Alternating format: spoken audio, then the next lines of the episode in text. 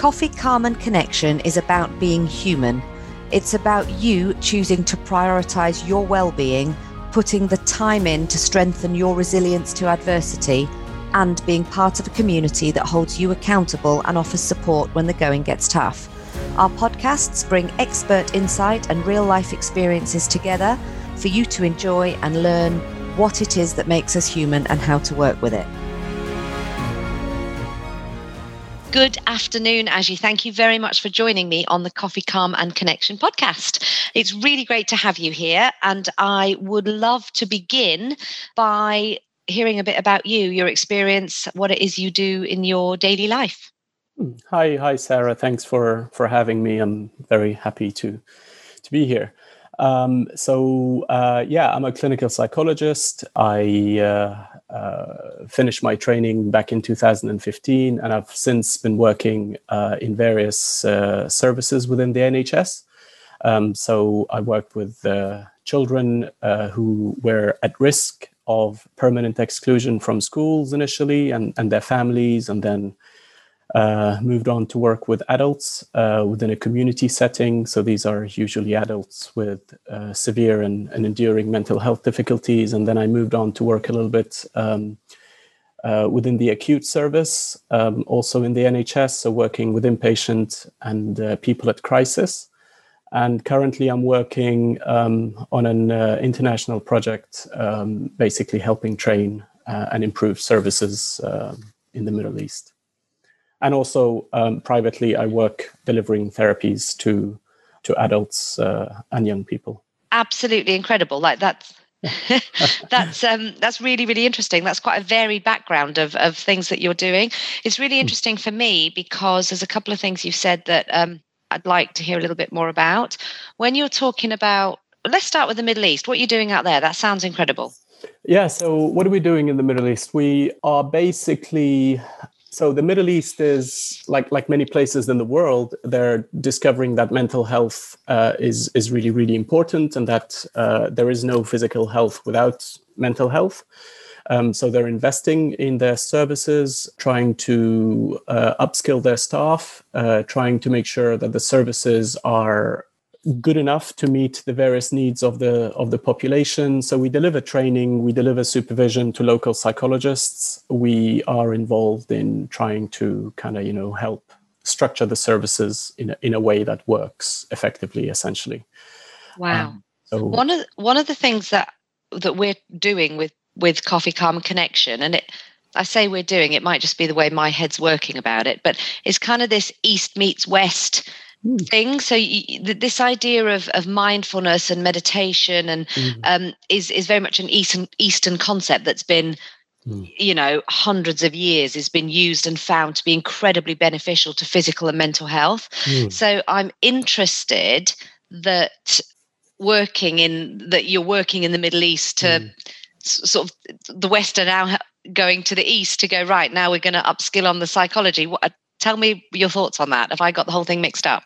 Uh, no no i think you're you're right about the the uh, you know the mindfulness kind of traditions and and uh, you know more recently it is linked to to the east particularly you know buddhism and that sort of stuff. But uh, it, does exist in virtually every major religious tradition. As soon as you get into the uh, kind of you know um, mystical or spiritual part of that religious tradition, be it Judaism, be it Christianity, Islam, uh, Buddhism, you will find that there is a massive emphasis on slowing down and engaging in various practices in all of these religions, there are practices that simply involve you paying attention to the breath. The breath takes a really important, you know, place in all these religious traditions. And ultimately, the point of these, you know, mindfulness practices, whatever shape they take, whether it is like, for example, uh, just focusing on the breath or praying, you know, in a big community, the ultimate purpose is, psychologically speaking, um, perhaps to you know slow down the analytical mind or the chattering mind the chimp the, that's it the one that has something to say about everything you know that that uh, you know in in perhaps sometimes we call it the overly helpful friend. It's always there with you, and it's always a bit, you know, on the overly cautious side or a little bit overly kind of critical. Um, it's not very understanding most of the time, uh, at least not of your conditions or circumstances. It, it can give the benefit of the doubt to others, but not always to yourself. So I think these are um, these are these traditions exist in, in all major religious traditions. Uh, maybe they were popularized or or best used or articulated by the Buddhist tradition. Um, and that's where we're getting most of it. But you know, it exists. It is also inherent to the you know Islamic tradition. I believe it is inherent to the you know uh, Christian tradition and all of that. So and I think the fact that it's there everywhere, it speaks perhaps to the fact that maybe there's something true in it. You know, if all these religious traditions spoke about it in different languages and maybe using slightly different practices, maybe they're onto something. And if we take it out of a religious context and into a science based context, mm. there's an awful lot of anecdotal and actual research going on now, isn't there, to, to actually what it does to redevelop neuro pathways and and calm the central nervous system and and things like that what's your experience well so so yes i'm also aware of lots of kind of research and and you know uh, papers and now books uh, talking about the uh, you know uh, the neurological consequences of regular practice of mindfulness and all of that but I'm always a little bit skeptical about when when people try to find you know neurological basis or or brain studies in order to justify or encourage people to practice some things. I would actually take it much more simply and say, look, why don't you give it a go and see how it affects your life? You know, like let's just you know ignore all the stuff that happens in your brain just focus on the actual day-to-day impact on your own life.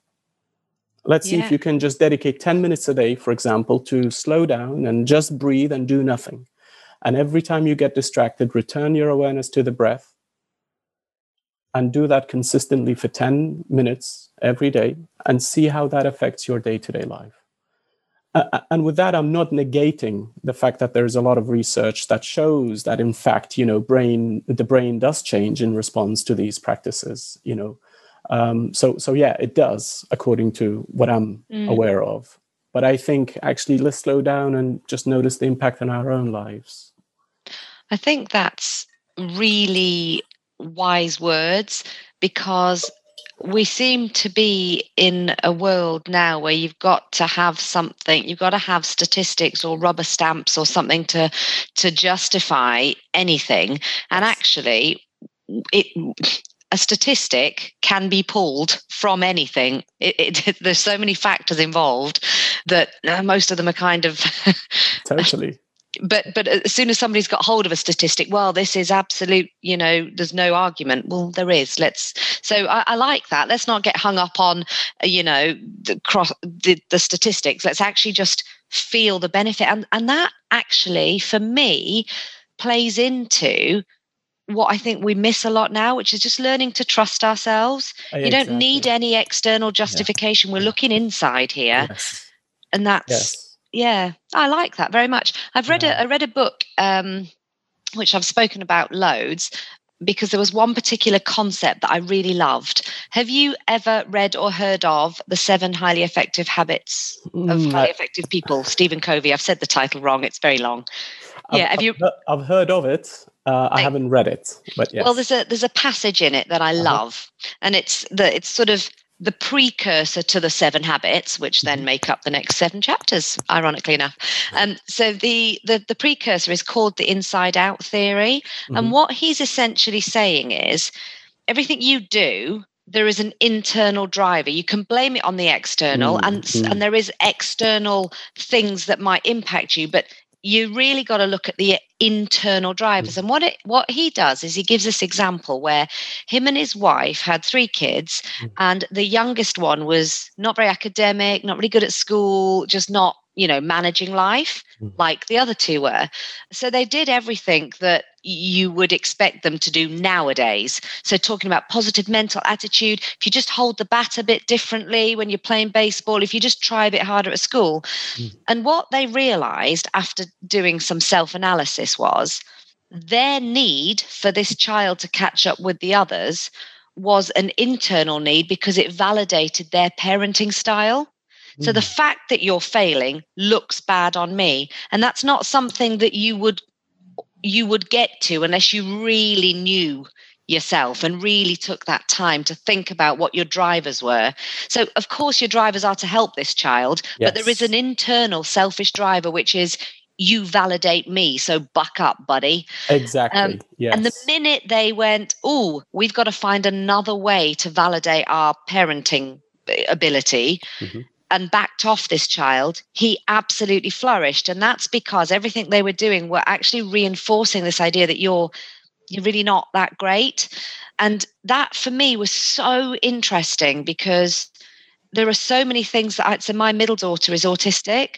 Oh, and she's amazing. She's essentially everything that's right with the world. But how much of my parenting style has been changed and adapted slightly because oh you, you're autistic you need extra help here yes. no no she doesn't she's incredible on her own and she needs to know that mm. so i mean it's so hard but looking at the inside out i think is really important and quite exciting yeah. Yeah. when you get it no absolutely absolutely and, and in fact all, all what you're saying about children reminds me of i don't know if you've heard of uh, khalil gibran uh, Lebanese uh, mystical sort of you know poet. Uh, he, uh, if if you ever like full of absolute wisdom, he has a little you know gem of a of a poetry book called The Prophet, and it's divided into small topics ranging from everything between birth and death, right, including things like marriage and uh, you know travel, all of that sort of stuff.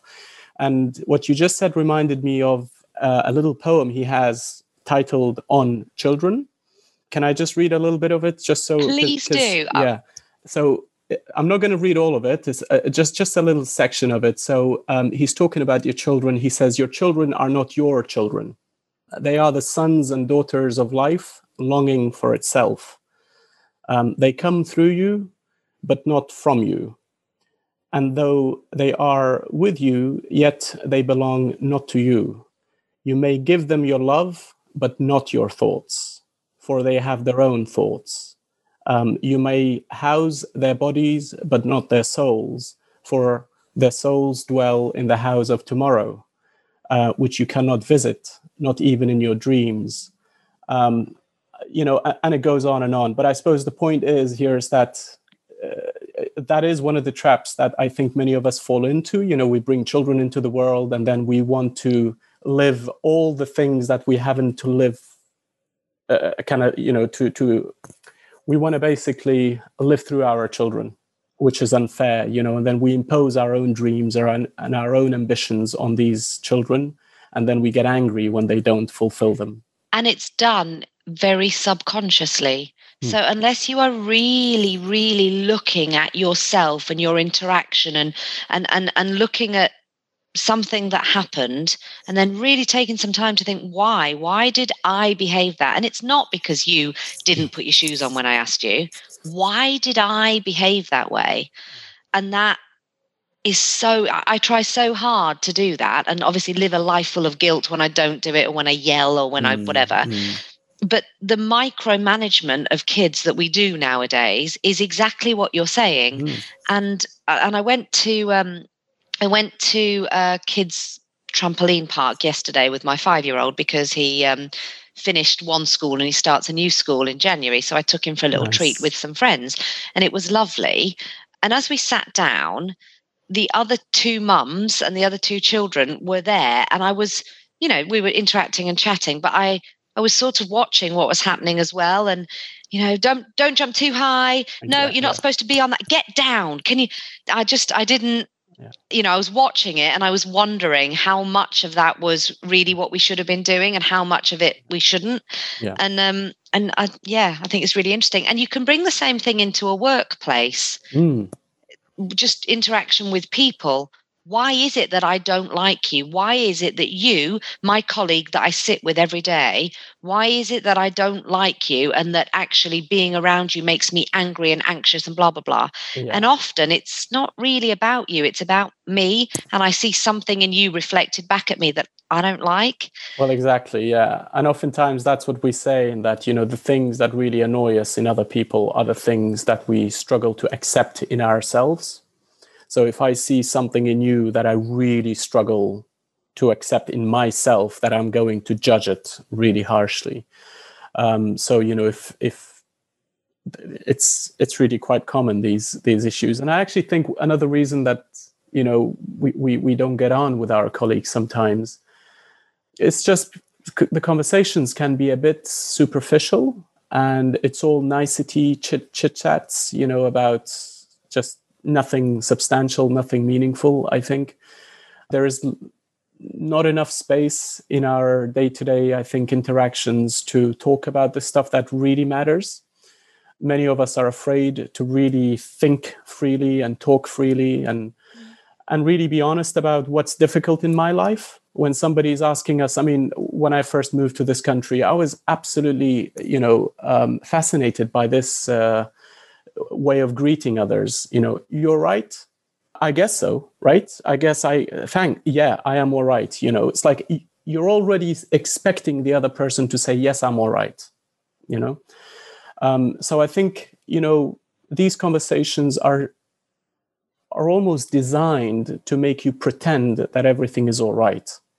And we're all wearing this mask all the time that you know we're all polished and we're all uh, you know, smiley all the time, and we take pictures that that is always, you know, full of happiness and smile or in a wonderful place. And so everybody, I think, goes on assuming that happiness means to smile and have no pain you know, and have no problems. So when somebody asks you in the office, how are things and all of that, you just kind of say, oh, yeah, it's all good, great, all of that. No room to talk about the real stuff no room to talk about the fact that last night maybe you couldn't sleep because you're worried about whether or not you'll have your job tomorrow or or the next month whether or not you'll be able to pay your mortgage in the next month or whether you're going to have to apply for an extension. Like these are all real problems that real people have everywhere.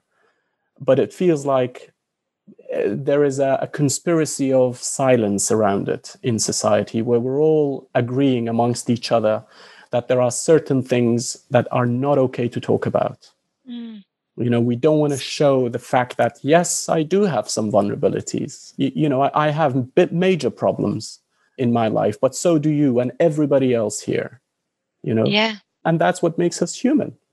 That, do you know, two things have happened to me recently, which um, absolutely highlights that, but the reverse of it. So, but, and what I think has happened is COVID and the isolation of has um, increased almost this burst of of honesty. So I was in the um, supermarket with my three children, and all of them were badgering me for something, and I was on the edge, and I was like, "Oh my god, no, you can't have the marshmallows. Put them back." And what happened was my youngest walked past a lady's trolley, and he went, he really went really close to this trolley and said, "Oh, there's chicken in there." And I said, "Sorry, you know, he's a kid. Obviously, he likes chicken." Um, I'm curious, and, right? Curious. And he's curious. He notices. Mm. And he absolutely so.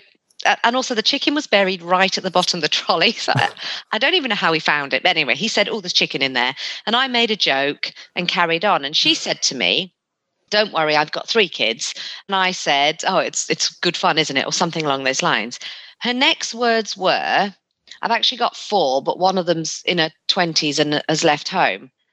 But don't, don't, you know, I know I don't look old enough to have four kids, jokey, jokey. Mm-hmm. And I said, You actually don't. You know, I'm, I'm really surprised. You know, how do you do it? What cream do you use? Mm. And she went on to tell me you know, this was a three minute conversation in a supermarket aisle because my son looked at her right. chicken in her trolley. Mm-hmm. That her husband had left left her. She'd raised three wow. kids on her own. She had um, a debilitating disease and was constantly in pain. She couldn't wear a face mask because she was exempt because of another issue, and it all just poured out of her. Wow. And you know, we had a quick chat. I said to mm. her, "Well, you look fabulous. You know, I mm. wish my skin was not as wrinkled as mm. was as uh, you know as clear." And we just had like a joke, jokey yeah. conversation. But it literally burst out of her, and I went away, and my my kids were like, "Say, mummy, you know, what was that about?" Mm. And I it just made me think about how necessary it is to just just be authentic in in whatever vulnerable form that is. Yeah, and it's so interesting that actually the catalyst to that, by the sounds of it, meaningful conversation you had was a child's innocence, right?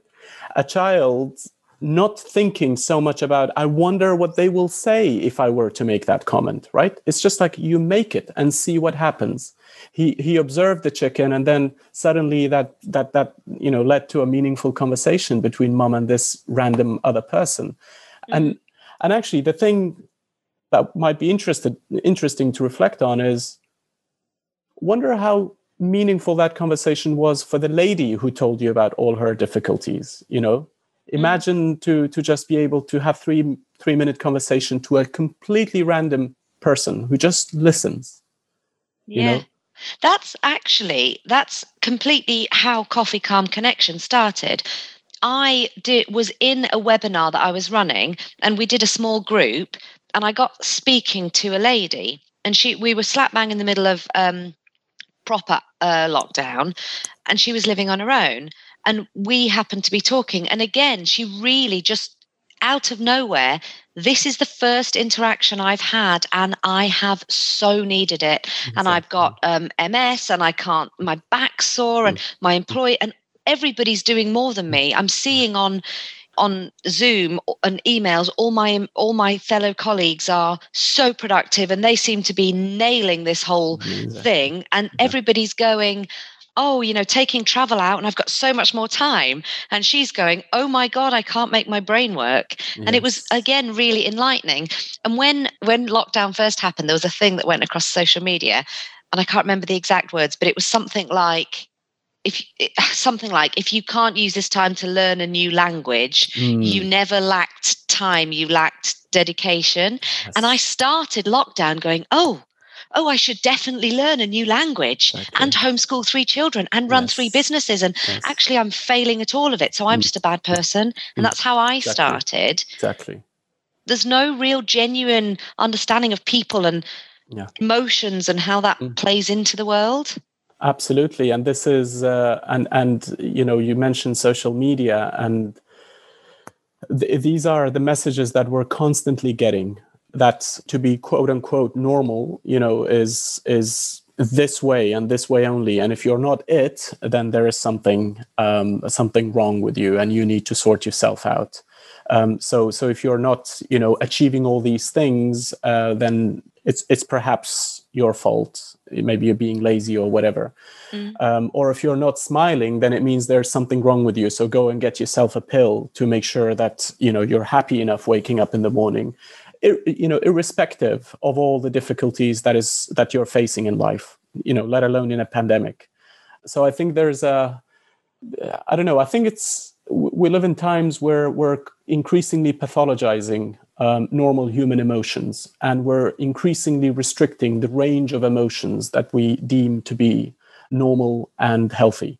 So so if you're feeling anxious then you know you've got an anxiety problem. And if you're feeling sad then maybe you're depressed and and all of that. Whereas you know these are all emotions that are there for a reason. If you feel them maybe another way to look at them if you feel them perhaps they signal that something in your life is not working the way you wish it did you know? Uh, maybe there's a gap between the sort of life that you want to live and where you're at at the moment hence the the feeling signaling distress right? Yeah. so to to dampen the the signal the painful emotion is a bit like turning the fire alarm off while your house is on fire because you don't like the alarm. Well it's a really important thing to listen to because you know it's it's telling you that something is not the way you want it to be so instead of suppressing it or pathologizing it by calling it a name such as depression or whatever actually call it for what it is. You're feeling sad and you're feeling, I don't know, helpless. Maybe there's a good reason you're feeling helpless. Maybe it's because whatever you do you know doesn't result in any change in your life and naturally we become helpless when our actions have no effect um, Here's a question for you because I see this a lot in my kids and, and my kids' generation. That feeling of helplessness it sort of starts a, a anxiety, frustration, and some negative feelings. But actually, the feeling of helplessness is almost born out of, but you should fix it. Exactly. You should give me something yeah. to fix it. Yeah. I don't want to go and run three miles a day every day and eat really healthily. I just want to be thin. So yeah. could you just fix it for me? Yes. And that and comes back to the inside out thing. Mm. Nothing's easy and it shouldn't be. Work for it. You'll feel better for it. Yeah. But there's that is not really a popular opinion no, exactly. I mean, uh, delayed gratification is a is a is a dirty, I think, concept in these times. You know, we're all literally programmed to have what we want now, and if we don't, then you know you're encouraged to feel angry and offended. Do you um, want to um, hear a funny story on delayed gratification? Please do. Yeah. my daughter said to me three days ago, "I'd like to cut my hair for the Princess Trust." She's uh-huh. got really long beautiful blonde hair. Mm-hmm. And I said to her, That would be lovely. I want you to think about it. Mm-hmm. And on the 4th of January, when the hairdresser comes, if you'd like to do it, you can do it. Mm. So she thought about it and she woke up this morning and she thought, I am not okay with waiting. And she went downstairs and she got the scissors and she oh cut her hair off um, so wow. yeah, delayed gratification is not a parenting. Yes.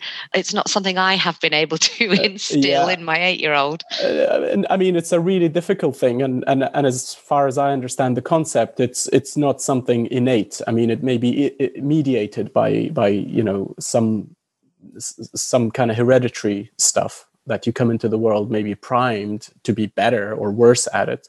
But it's certainly a developmental process. It's like you know we develop it from our experience of being parented but also the way society works you know?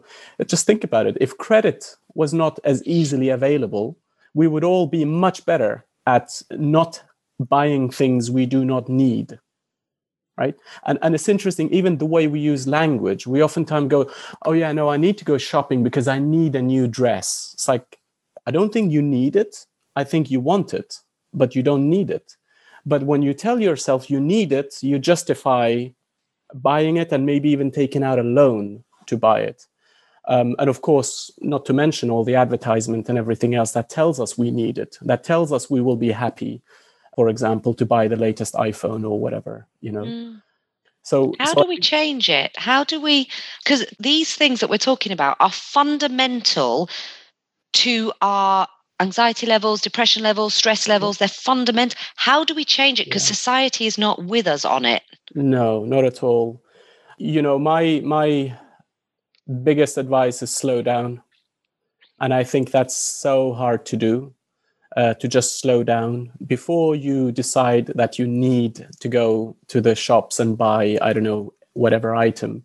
Just slow down, maybe do what you ask your daughter to do you know. Um, actually can you wait uh, for a week before you go and buy it and just slow down and, and think about it? You're not saying no you're not saying yes but just slow down. Before you do it now pause wait for another few days and then maybe you want to buy it or not and then. how do you transfer that into a workplace environment particularly if you're for example um, a sales executive and you've got targets and you you've got external pressures telling you if you don't do this you're not good enough you're going to lose your job how yeah. how do you yeah i mean that's that's a really difficult environment to work in and so going back to the mindful mindfulness literature you know mindfulness is a tool you can use it to whatever end you know you can use it to become more kind and compassionate, but you can also use it to become really good at, for example, uh, selling or really good at meeting your targets or whatever. And the uh, the thing that works in mindfulness, apparently, well, one of the things that work is doing one thing at a time and doing that with, with your full attention and concentration being on that one thing. So every time your mind is taking you to you know the threat for example if i don't get the sale then i might lose my commission or i might lose my job. Well actually bring back your mind to the task at hand. That is a real re- possibility.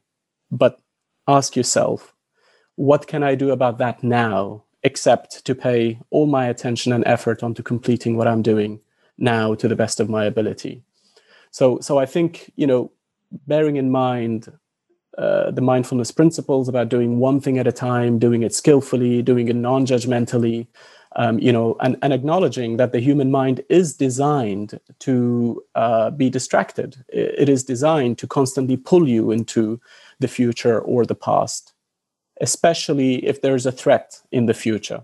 So be kind to yourself when you notice that, oh God, I'm really finding it difficult to concentrate because I've had a difficult conversation with my boss or there is a really difficult uh, deadline or target coming up, of course you're going to find it difficult to concentrate. You know, not to label that difficulty as a sign of weakness or or ineptitude as a as a as a worker, you know. So so slowing down, doing one thing at a time and ensuring that you're gentle with yourself the way you would be with somebody you respect and, and care about right? Like imagine if that was uh, the person who's struggling to concentrate with the threat of, I don't know, dismissal in the future, you know? Imagine if mm. that was somebody you cared about. How would you encourage them to, to engage meaningfully in the task at hand? I like what you said about the overly helpful friend, because my overly helpful friend is overly critical. So, but so is mine. Did you? Yeah constantly, oh, that wasn't great, was it? Oh, that was a bit awkward. I don't think you should have done all the time. All the time, yeah. Oh, you shouldn't have said that, Sarah. You're a chronic oversharer. Pipe down. all of this is just on my shoulder, always in.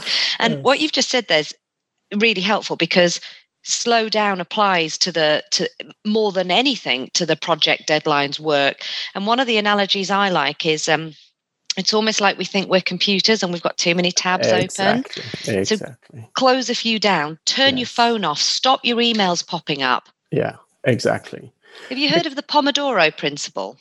No, actually, tell me, please. It's um, it's a um, sort of efficiency principle, mm. and I've probably got it wrong because it was a while ago I read about it. But it's basically you set a timer for 25 minutes, mm-hmm. and in that 25 minutes, you do nothing but the task you've got. And when the timer goes off, you've got five minutes to go and be distracted and do what you want, oh. and then back to 25 minutes, and yeah. you do that for a two-hour block. Oh, and it yeah. and it's you know for project deadlines, and and yes. and I actually use it, and I'm always encouraging my husband, who's an amazing procrastinator, to just just get it done. Let's, let's just yes. use you know you've got your five minute mm-hmm. where you can go and be distracted, but otherwise 25 yes. minutes do it. Yes yeah exactly. Interesting uh, principle but but i do want to go back to to the analogy you used with the with the computer. Um, i think you said something about you know us being like a computer type of thing you know and that analogy is used widely in in society and in various disciplines including uh, you know in in mental health area and it's a dangerous one i think you know, because it, it, it assumes the human being is a bit like a machine, more specifically like a computer, with parts that can be understood in isolation from the rest, from the whole, right?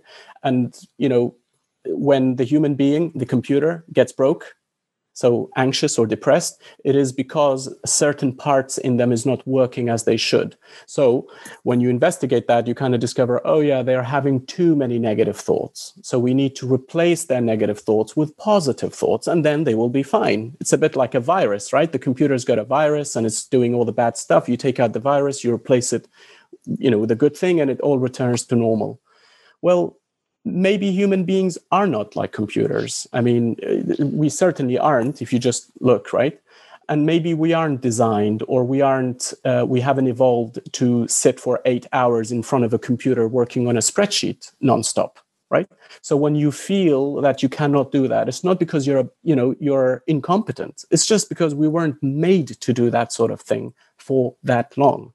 So be kind, you know, with yourself.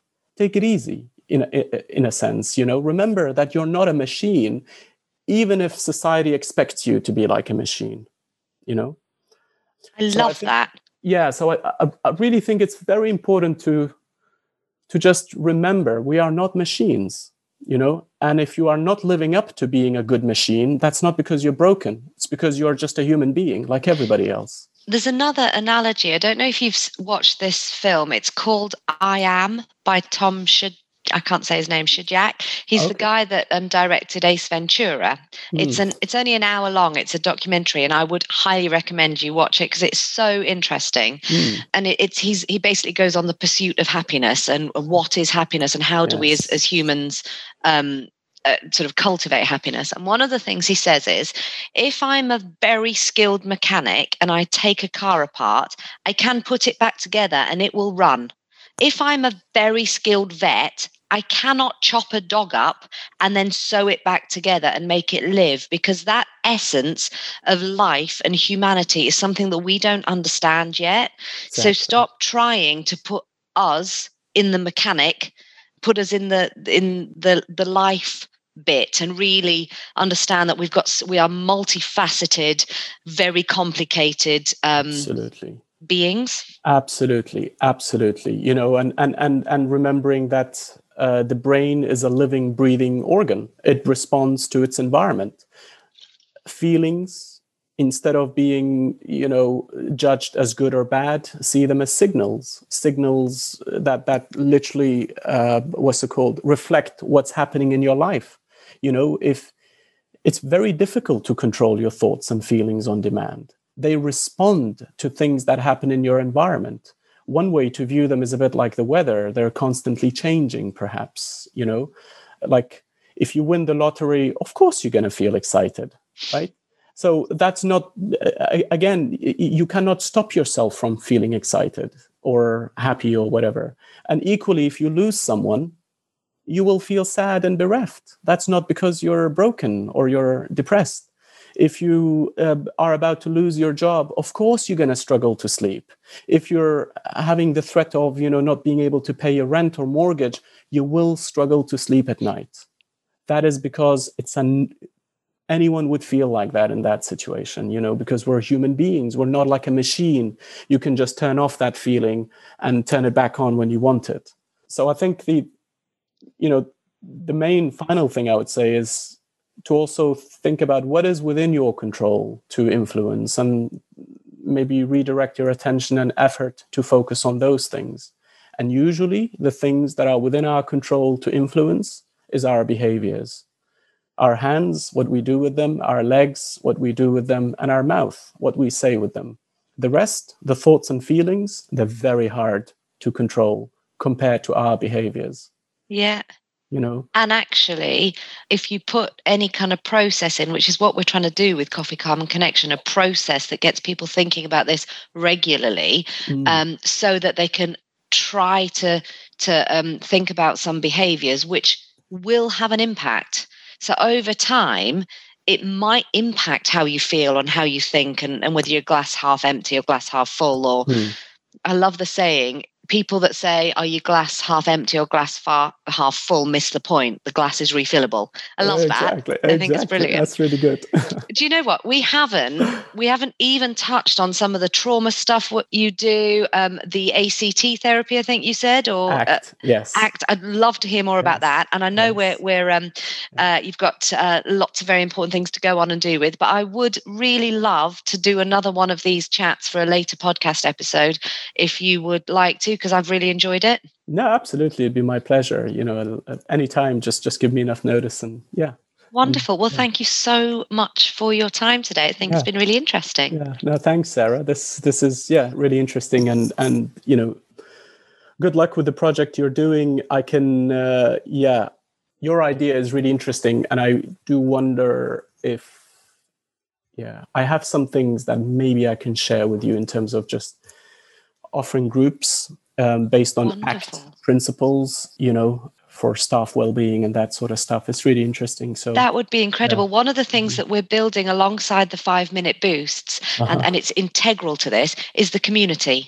Yes. So we we've got an online community which is going to be only honest, transparent, be Excellent. vulnerable, be scared, exactly. be everything. Be human, here. right? Be yeah, human. Be human. Yeah, be yourself might, and honest. Yeah. That might that might be my tagline. Be human. Absolutely. Yeah. It's like, you know. Yeah. Yeah, I love it. it's fun to be human, huh? it is. It is. Take some of this. My husband's got the best saying: "We're all just monkeys in suits." Uh, so I, let's I stop totally pretending agree. that we're anything other than that and just enjoy life. Totally. Yeah, fabulous. Thanks, Thank you Sarah. very much. Have a wonderful uh, uh, weekend and a lovely festive season. If Thanks. I don't speak to you before. And you too. And Cheers. good luck. Thank, Thank you. you. Bye-bye. Bye. Thank you for listening to today's podcast. Your reviews, shares, and followship is incredibly valuable to us. If you'd like to know more about our work through Coffee Calm Connection and how we can support you, please email us at hello at coffeecalmconnection.org or follow us on social media. Thank you.